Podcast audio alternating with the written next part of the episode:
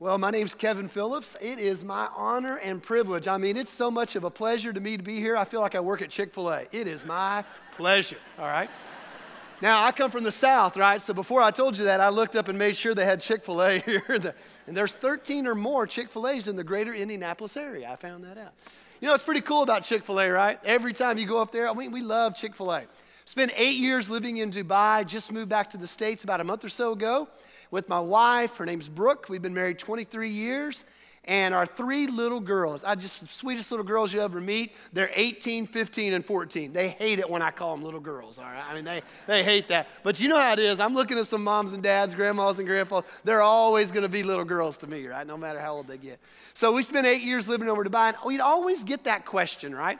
What is the thing that you miss the most about living abroad for all that time? And, you know, they'd say, Did you miss your family? Well, if you met my family, you'd know we didn't miss them, all right? So, uh, but truth is, they didn't miss me either, all right? So don't, don't, don't take it wrong. Uh, no, I'm kidding you. We love our family. And they'd say, Well, did you miss this and that, blah, blah, blah. You know what we'd say? Inevitably, it always counted. My kids would say, What we miss the most? Chick fil A. I mean, that was just what it all came down to. I don't work for Chick fil A. They're not paying me to be here, but I'm talking about them a lot. You know, and it's cool thing. Why do we like Chick? Who likes Chick Fil A? Just raise your hand. Who likes Chick Fil A? I mean, we all like it, right? Hey, that's some mighty fine chicken. I mean, that's some good chicken. We love that chicken. That's good chicken. But what keeps bringing us back to Chick fil A, right? We could buy the sauce, take it home, get mama to make some chicken nuggets. We do that at the house, right? We even did that in Dubai. We take the sauce home all the way 8,000 miles, bring it home, kind of have Chick fil A at the house, right? But what, do we, what keeps bringing us back? It goes back to that thing, right? It's the quality of customer service we find at Chick fil A. Isn't it amazing? I mean, the place is clean, the restaurant's clean, the bathrooms are clean, the workers are clean. It's just a neat place. I mean, it's great. We go back for that service, and that does not happen by accident. Did you know the founder of Chick fil A one time found himself at the Ritz Carlton? And while he was there, he said thank you to the person across the desk. And the person replied back after Cathy's thank you, he said, It was my pleasure. And it became a philosophy, it became a driving force to the customer service of the Chick fil A Corporation to say, we want all of our guests at every Chick fil A to feel like they have just been to a luxury, world class facility. And brings in that tone of, it is my pleasure to serve you. Now, you've just stepped into a College Park service with a crazy uh, guy who's your substitute preacher for the day, and you have entered into the Reach 2017, and our theme is a glorious privilege. Now, the scripture reading we just had in Arabic and we read in English told about some guys who discovered that glorious privilege on the banks of the Sea of Galilee as Jesus called them out, did miracles in their presence, and said, I want to call you out of the duty you are performing into the glorious privilege of my mission, the mission of Christ. And those guys parked their boats, dropped their nets, and followed Jesus. Hey, we could really say, when I look at my Bible at the end of Luke chapter 5, I wrote down two words many years ago, and it says these two words it says, all in. Man, when you read a story like that, when you look at that, you see Peter, James, and John going all in with Jesus and all in with the mission of Jesus. But today, we're not going to look at Luke chapter 5. So, because for a lot of us, we tend to write a chapter like that off. We just, we just write that off. We say, well, of course, Peter, right? And James and John, of course they could go all in. Of course, they could drop their nets, park their life, and follow Jesus. But hey, what about me? I'm just a normal person trying to make it through the day, trying to make it through this week, trying to get through this month, trying to get the kids through school, trying to get the you know, husband off to work, trying to keep the house together, trying to pay the bills, trying to live life, trying to do my thing, trying to keep my head above water. I'm here today. I'm taking on breath. I'm living in joy sometimes, but I'm here today, right? And if you try to tell me I'm supposed to go all in like Peter, James, and John, man, that's just too high of a mark for me to enter into that glorious privilege. Well, it's not true. They're normal guys just like us. But maybe there's a story in the Bible we could take a look at today. A story that every person in the room could really identify with. A story about a man who was in the presence of Peter, James, and John, who was watching them living their all out walk with Christ. God was doing miracles in them and through them. The church they were raising up was experiencing extraordinary growth. The body of Christ was coming together. They were of one mind and one heart. And some of the people were sitting around, and the mission of Christ is coming to them, and the opportunities to join in that. And then the decisions have to be made by the normal people in the church at Jerusalem in the first century. Are we going to be as all in in the mission of Christ as our leaders, as Peter, James, and John? And the questions come to them just like they come to us. How can we do that with all the normal stresses, strains, opportunities, responsibilities, pressures, fears, doubts that we have in our normal day to day life? But today we're going to take a look at a guy, a guy who figured it out. A normal guy, an average guy who said, You know what? I see the mission of Christ. I want to be all in and experience Him and His mission and join in the glorious privilege of serving Christ and walking with Him in His mission to those who've never heard. Now, this guy we're going to take a look at. We're going to do a little journey through his life from the first time we hear about him in the book of Acts all the way to almost the last time we hear about him. We're going to journey through all that and we're going to look at some high points on his life and see if we can find a model for us. To see if we can find some examples for us about what it means to be all in with the mission of Christ. If you'll open up your Bible to Acts chapter 4, we're going to take a look there in verse 36, where we first hear about a man by the name of Joseph, Joseph of Cyprus otherwise known to a lot of us, some of us who've been in church a while, by the name of Barnabas, which just happened to be his nickname. And he was known as the son of encouragement. This same man, Barnabas, the first we see of him in the scripture says this There was a man named Joseph, a Levite from Cyprus, whom the apostles called by his nickname Barnabas, which means the son of encouragement. He sold a field he owned, brought the money, and put it at the apostles' feet. Guys, today I want to present to you a guy that when you look at his life, you can see a person just like you, a normal person in a great church, a person with strains and stresses and work and life and marriage and family and all of that stuff, bills to pay, land ownership, all the kind of trappings and stuff that the normal folks in life, the people right in this room go through. But I want you to see this man on a journey of his life all in with the mission of Christ. And if he worked at Chick fil A, he would say, It was my pleasure to serve. I was all in when it came to the mission of Christ. And the first thing we see about these guy, this guy's life that we can learn from, the first thing we can see is a model for us, a guide for us to step out of anything that might look like a half in, half out lifestyle, a half in, half out commitment to the mission of Christ. Man, no one that's half in, half out ever called it a glorious privilege. Amen? No one who ever said, I'm half in, half out, experienced the full blessings of being part of that walk with Christ and entering into that mission of His. But only when we step fully in, when we can say, I'm all in with Christ and in the mission of Christ, do we experience that fullness. And we see the first thing out of that that's a model and a guide for us, something that we can reach out for, something that you could grab hold of today and say, Is this an example for me? How can I walk out of this room living in that, following that? We see that he was all in with the mission of Christ through extraordinary generosity. Man, just look at it. The church had people that was in need. Man, there were people that were down on their luck. There were people that were stressed and strained, people being persecuted, and the body was providing for them. And Barnabas, seeing the need, exhibited extreme, extraordinary generosity. By selling some land that he had, the Bible says he took it and he laid it at the apostles' feet, freely giving, not under compulsion, seeing the need and taking extraordinary, generous steps to meet that need. You know, I think when we see anybody who wants to go all in with the mission of Christ, there's going to be a mark on their life of extraordinary generosity. Now, when we hear the word generosity, the first thing that comes to our mind is money. But you're going to see as we look at the journey of Barnabas' life, his mentality of generosity, his attitude of extraordinary generosity goes way beyond just financial giving. He was generous in every area of his life. You're to see he was like that with his attitude. He was like that in his service. He was like that with his time. He was like that with his attitude of reaching out and grabbing hold of what is next. An extraordinary generosity. You know, Nate told you a little bit about our ministry, the For All Mankind movement. That work started about 88 years ago by me and my wife. And I remember I was working at a church very similar to this in Philadelphia, Pennsylvania.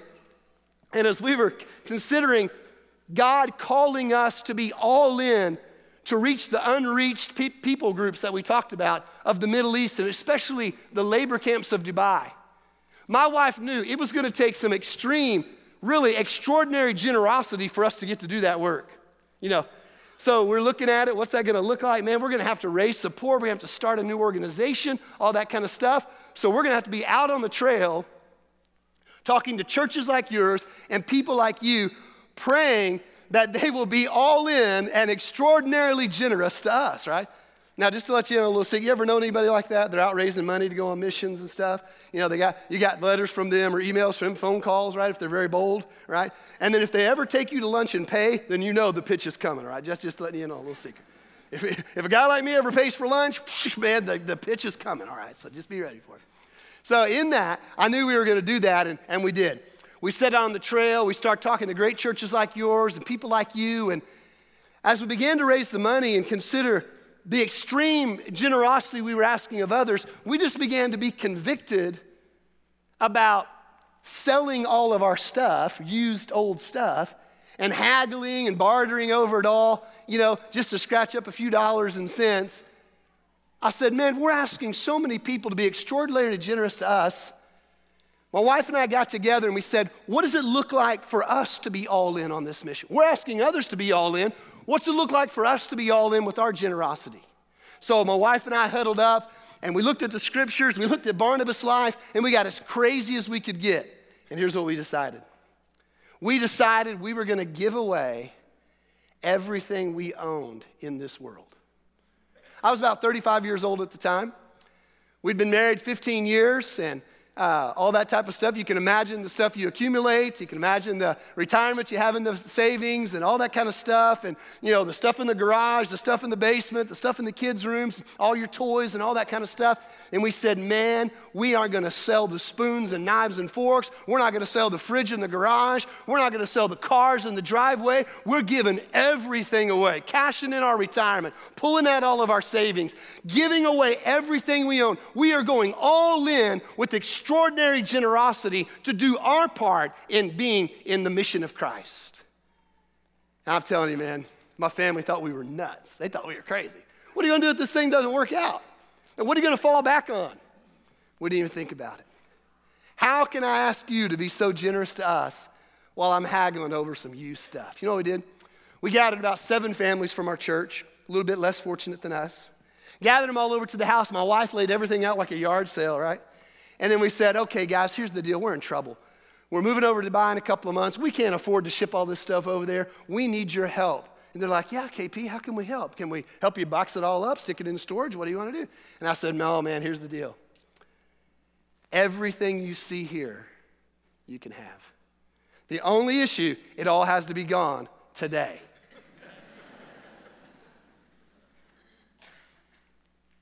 In three hours, our house was cleaned out. I signed over the titles to both of our cars in the driveway. The kids kept one little trunk of their toys to take to Dubai, and they didn't even fill it up. My wife had to put some more in there, you know. But I remember watching my daughter stand at the top of the, stand at the, top of the stairs. And as another little girl came up, my kindergarten daughter was standing at the top of the stairs, and she looked at her coming and said, Would you like my dollhouse? Would you like my bed? Would you like my bedspread, my clothes? And I watched my daughters take their Christmas presents they just received a few months before and carry them out to the car of a little girl and load it up. Extraordinary generosity watching a five year old go all in for the mission of Christ. Guys, here's what I want to ask of you. What's that picture look like for you? Is God is calling you up and calling you out to go all in for the mission of Christ, to join in on that glorious privilege of entering into His mission. What does that extraordinary generosity look like in your life?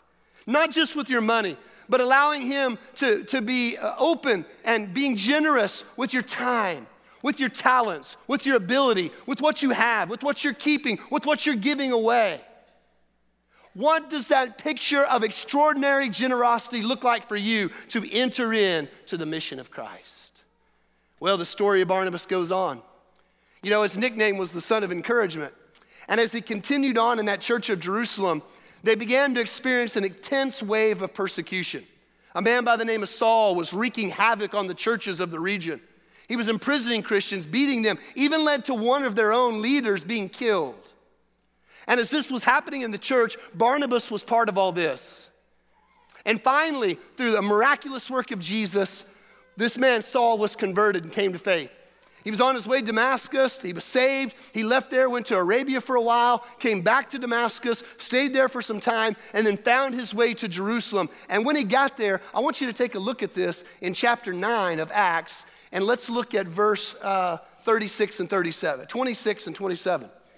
When Paul came to Jerusalem, he tried to join the disciples, but they were all afraid of him, not believing that he was really a disciple. But verse 27 says it all. But Barnabas, the son of encouragement, took him and brought him to the apostles. He told them how Saul, uh, on his journey, had seen the Lord, how the Lord had spoke to him, and how in Damascus he had preached fearlessly in the name of Jesus.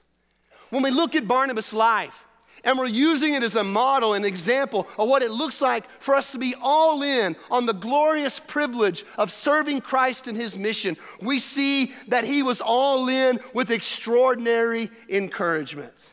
Look at the way he embraced Paul when no one else would. Barnabas had to make a decision will I be a stumbling block or will I be a stepping stone? Man, I think back on my life, and as I stand on this stage Q mark right now, I stand on the encouragement and shoulders of all my mentors that have come before me. I stand on the encouragement of my grandfather, who was my best friend and pastor. I stand on the testimony and witness and encouragement of my father, who poured into my life, even transforming my DNA as a Christ follower. I stand on the shoulders of all the mentors that came in and out of my life at different seasons over the last 25 years. I stand here today representing a movement that's touching over 300,000 people a week and among the unreached people groups of the world. And I stand here on the encouragement of partners just like you and your church who join with us and pour into us and go into the harvest fields with us, joining in the ministry. Man, I stand here today humbled and honored to be here bringing God's word to you. But I stand here on the shoulders of all the encouragement that has brought me to this point. And we pass that same encouragement on to the over 120 indigenous leaders that work with us and serve on our staff in multiple countries around the world. And my question is what role will you play? As you consider, even right now, as the Holy Spirit's prompting you where you sit, as you consider what an all in lifestyle looks like for you, as you consider joining in that glorious privilege of serving Christ in His mission, what role will you play? Will you be a stumbling block or a stepping stone? Oh man, you know what's needed right now in this church? A whole lot of stepping stones, amen? Your staff and your church leadership are doing a great job at providing opportunities for you to come in with extraordinary encouragement. Hey, join a Barnabas team, but get behind some of those that are going to the nations and going to those unreached people groups. I've talked to some wonderful people here that are leading ministries among international students.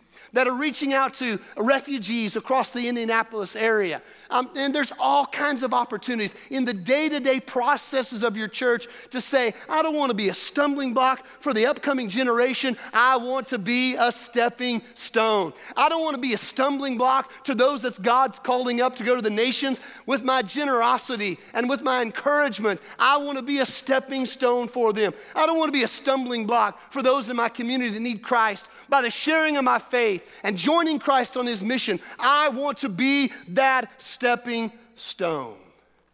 So, how will you respond? Amen? Thank you for the clap. Amen. That's great. I'm from the South. We get a little more fired up down there. But I hear the northern people are more sophisticated and compli- contemplative, all right? So, not complicated. I almost said something wrong. Sometimes you say things you mean, I mean, you don't mean. Now, I hope you're following with me. Let's go back to that journey with Barnabas. He's such a guide for us, right?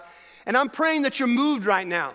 Actually, I'm depending and relying on the Holy Spirit to wake you up, to slide you out to the edge of your chair, to crack your knuckles, lick your lips, get up here and engage with me and say, All right, KP, what's it look like for me to go all in?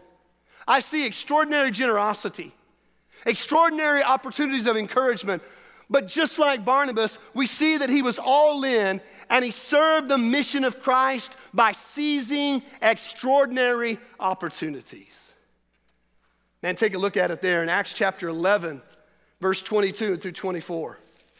In Acts chapter 11, we see the story of the church progressing. Persecution is going wild. Many of the Christians from Jerusalem had to flee to other parts of the world.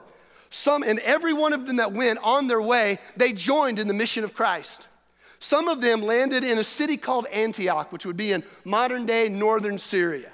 And as they got in there, they began to see that some of the people, the gospel wasn't going to them. So they began to share the work. They started a church, and an awakening of faith and discipleship broke loose. I mean, people are coming to Jesus like crazy. They're being raised up, and so much that all the way back in Jerusalem, the leaders of the mother church, they heard about it, right? and they're like, man, something's broke loose, something's lit off, something's sparked off down up in Antioch. We got to go check it out and, and validate it, right? We got to see if this is legit, see if this is real. You know, we got to make sure they're following the right doctrines and all that. You know, we got to button it up. So they're doing all this. What are we going to do about it? Well, the pastors got to talking. He said, Man, I'm busy. I got a wedding next week. And I was like, Yeah, I got some stuff coming up. I got that trip we got to go to. And the other guy's going, Man, I got to keep the wheels turning here at the home front, right? So the apostles and Pastor James are kicking around and they say, Who can we send for us?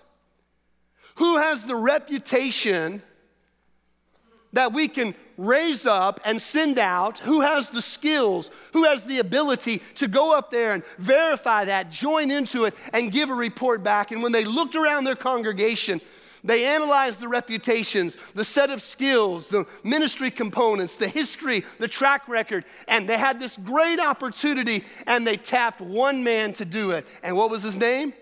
Barnabas. Raised him up to seize an extraordinary opportunity to go into this work. And what I love about Barnabas, that's a great example for us, is he didn't back down one second. I mean, he saw the opportunity. His pastors called him up. He said, I am ready, I am willing, I will step into that extraordinary opportunity. Let's take a look at it real quick and just see how it went down. Chapter 11, verse 22. News of this reached the ears of the church at Jerusalem. And they sent Barnabas to Antioch, and when he arrived there, he saw the evidence of the grace of God, and he was glad. And he encouraged them, there he is again, to remain true to the Lord with all their hearts. He was a good man, full of the Holy Spirit and faith. There's his reputation.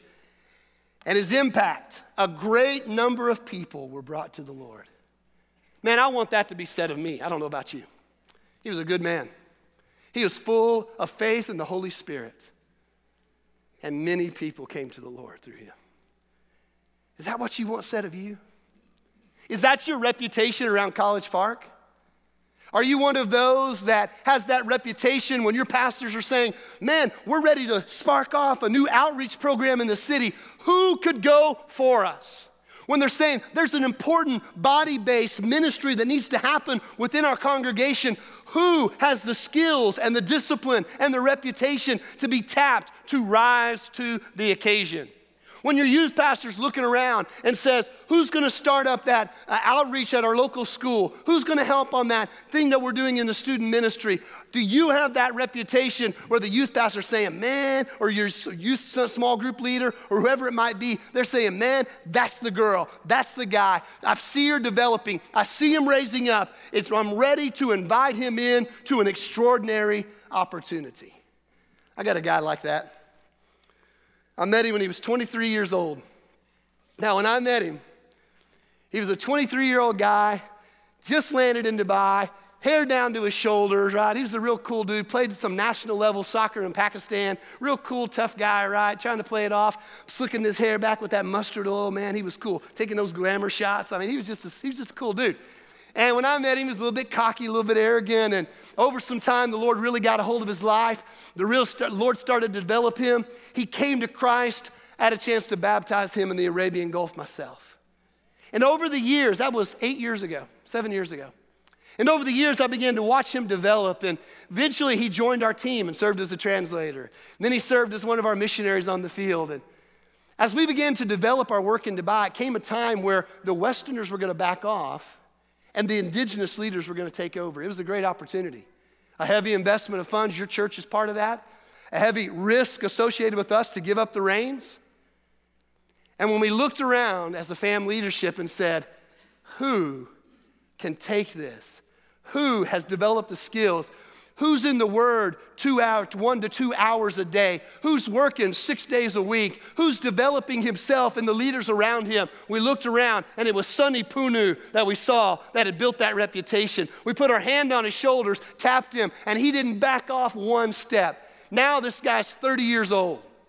He's leading a ministry in Dubai that has over 100 active outreach groups, 20 holistic house churches spread across the city Three celebrations like yours on Friday morning, reaching 1,700 people a week. He has a staff of himself of 16, and he's operating a disciple making movement of some, among some of the most unreached people on the face of the earth in some of the most intense context you can find for ministry. And that, amen. That's a guy who says, I am all in when it comes to the mission of Christ. I will step up grab the bat and swing away. I've been called up into service with Christ and his mission. I love it. So let me ask you this question What's your reputation? What skills are you developing? How are you raising up and developing yourself and the leaders around you? What opportunities, what extraordinary opportunities are set before you? I want to mention just one. And that's a chance to join me and to join Pastor Nate and some of the other guys from your church and come to Dubai with us in December of this year. We're going to go over there and work with Sonny and his team. In the five days we'll be on the field, we're going to start 20 outreach groups.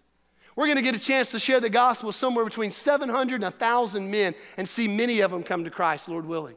I'm going to invite you right now to take advantage of that extraordinary opportunity. Go to the missions area after the service, find Nate, find someone on his team, sign up today and say, I will step up, I'll grab the bat, I feel God's calling me up, calling me out, and I'll swing away at this extraordinary opportunity.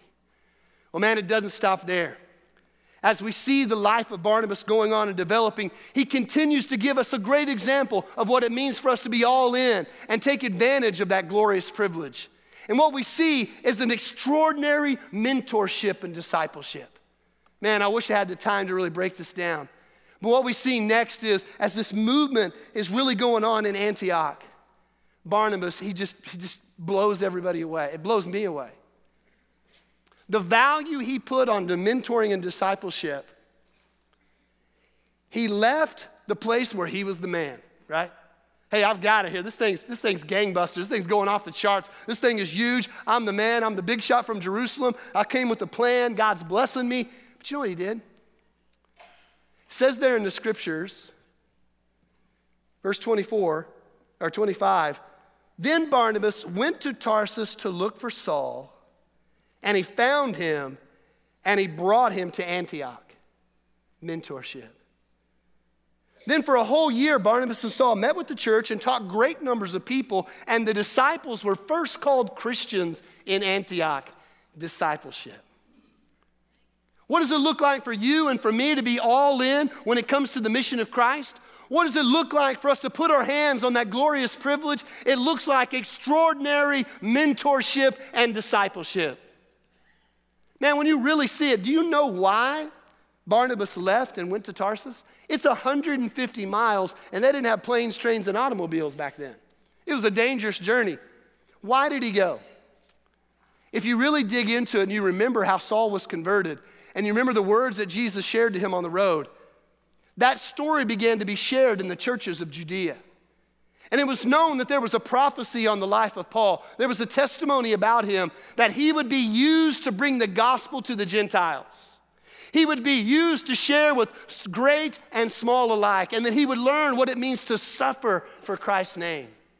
Well, this story went around. It was kind of a reputation, right? It was a prophecy on his life. But Barnabas never forgot that. From his days of meeting Saul in Jerusalem, he never forgot that there's a special testimony. There's a prophecy on his life. God's going to use this man, and he might use him greater than me. And Barnabas becomes less, and Paul becomes more. Guys, when I think about that, that is the ambition of the For All Mankind movement. That we as Westerners would become less every day, and the indigenous leaders we're raising up would become more.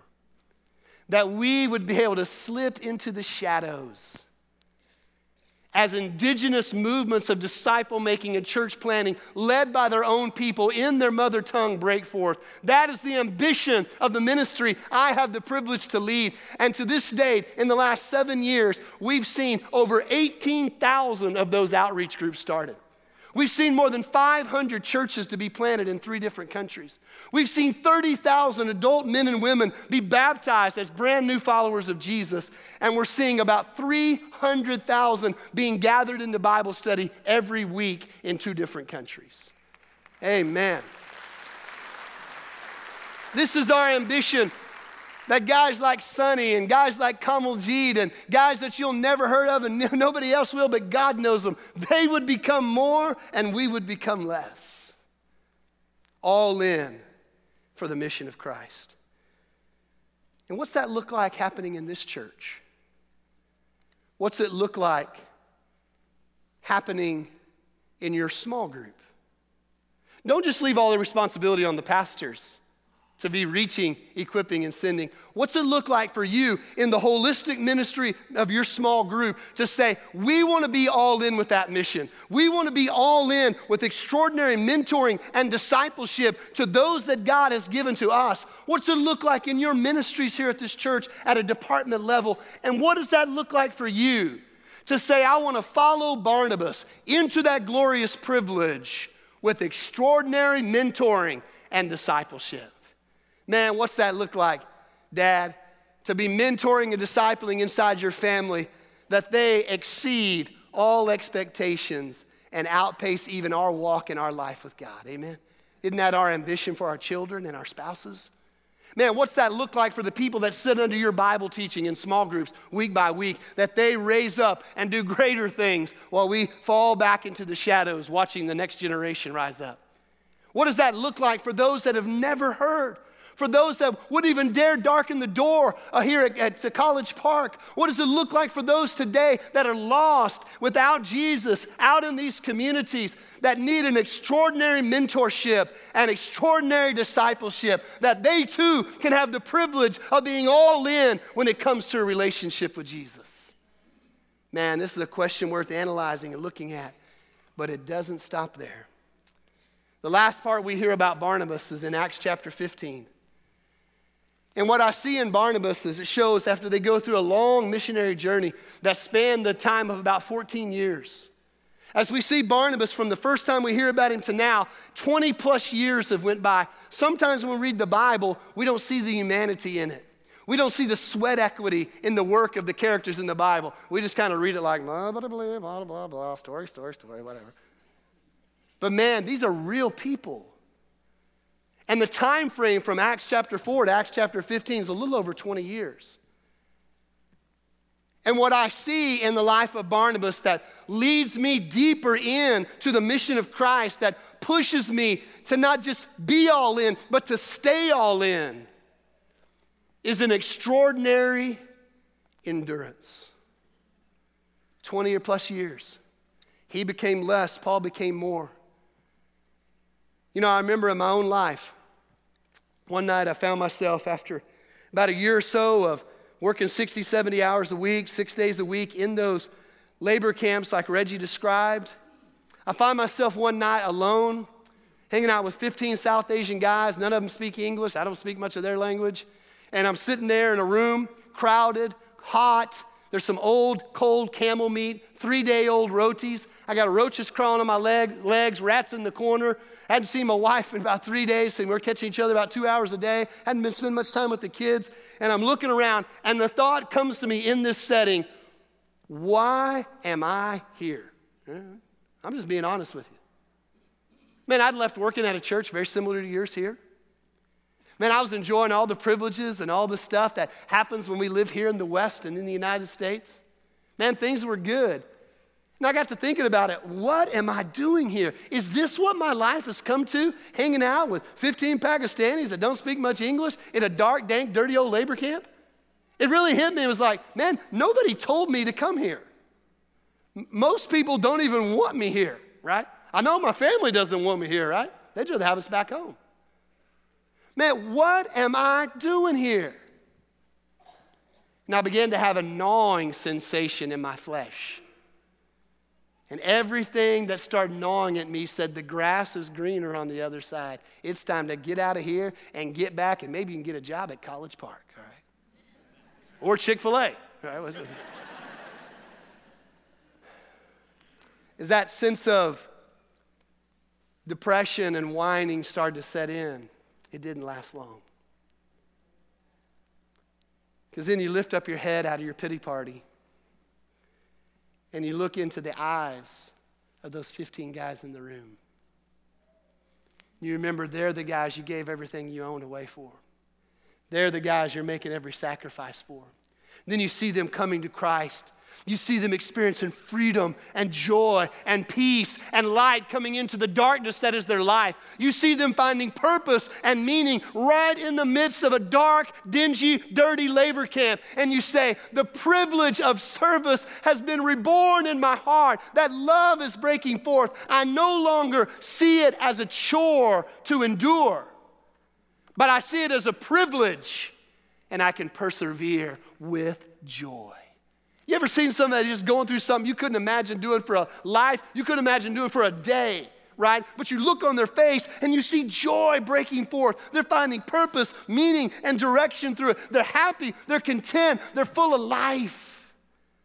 Man, that can be ours in our service of the King, but it's going to take a sense of endurance, of being all in and staying all in. Don't give up. Don't quit.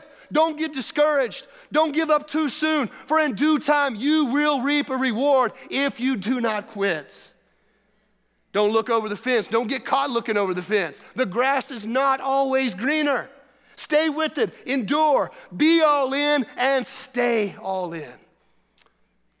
Because for those who enter into that glorious privilege on the sign, there's a great blessing that awaits.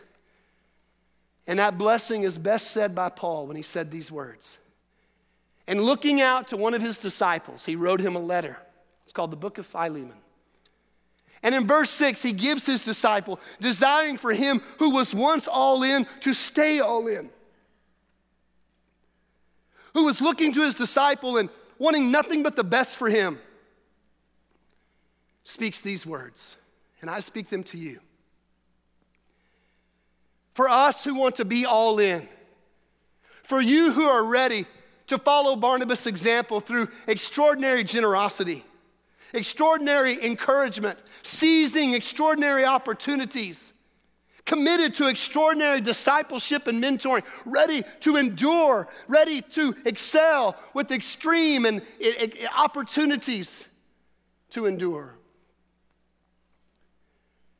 hear these words where Paul said to his disciples, I say to you, I pray that you would be active in sharing your faith. Why? So that you might have a full and complete understanding of every good thing you have in Christ Jesus. You know what awaits those who get in on the glorious privilege? You know what's waiting for those who are all in with Christ and his mission? It is a complete, a full understanding of every good thing you have in Christ Jesus. Man, you can't get that by just hanging out here in the worship center. That won't come just hanging out in the small group study. That is found being active in the mission of Christ, sharing our faith. That's where the fullness, complete understanding comes in. Don't deny yourself of that by living half in, half out. So here we are. We've come to the end of the service. And I have one question for you How will you respond? Just like Barnabas was called up, you are being called up today. Some of you feel like you're getting called out, right? but we're just calling you up, okay? How will you respond?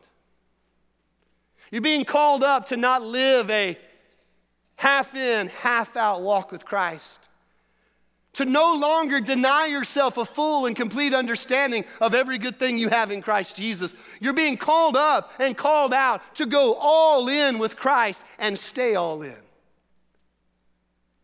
Oh, listen, we want you to experience every good thing you have in Christ Jesus, and that is found in the glorious privilege of joining Christ in his mission. I wish there were shortcuts. I haven't found them. And I believe the scriptures say there are no shortcuts. He has called us to go all in. How will you respond? Would you bow your heads with me, please? I want you to consider that question today. How will you respond to being called up and called out to go all in?